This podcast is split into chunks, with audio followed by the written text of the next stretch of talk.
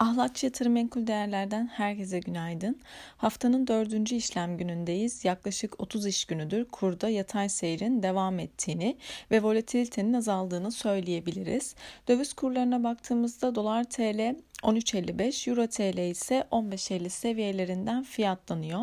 Küresel piyasalara baktığımızda Asya borsalarında karışık görünümün hakim olduğunu söyleyebiliriz. Özellikle bugün Amerika'dan gelecek enflasyon verisi öncesinde temkinli hareketlerin e, var olduğunu düşünüyoruz. Buna karşın ABD endeksleri pozitif seyirde kapattı fakat vadeli tarafında satıcılı bir başlangıç olduğunu söylemek mümkün. Kritik enflasyon verisi öncesinde ons altın güçlü seyrine devam ederek 1834 e, dolar seviyelerinden işlem görüyor. ABD enflasyonunda beklentiler e, yıllık %7,2'ye çıkacağı yönünde. Eğer beklentilerden daha yüksek e, bir enflasyon verisi açıklanırsa altında 1840 ve 1850 seviyeleri test edilebilir.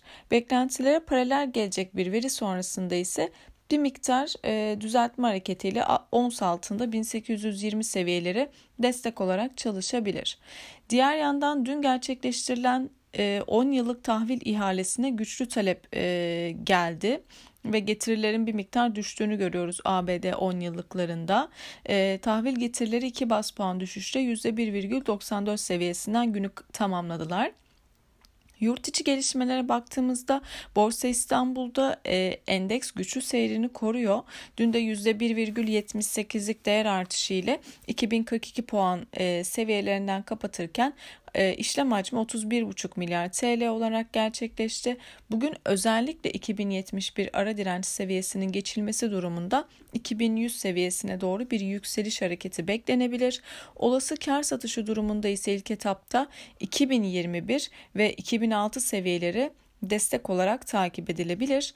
Bugün yurt içinde işsizlik rakamları takip edilecek. E, Yurt dışında ise ABD enflasyon verisi ve haftalık işsizlik maaşı başvuruları takip edilecek. Herkese bol kazançlı güzel bir gün dilerim.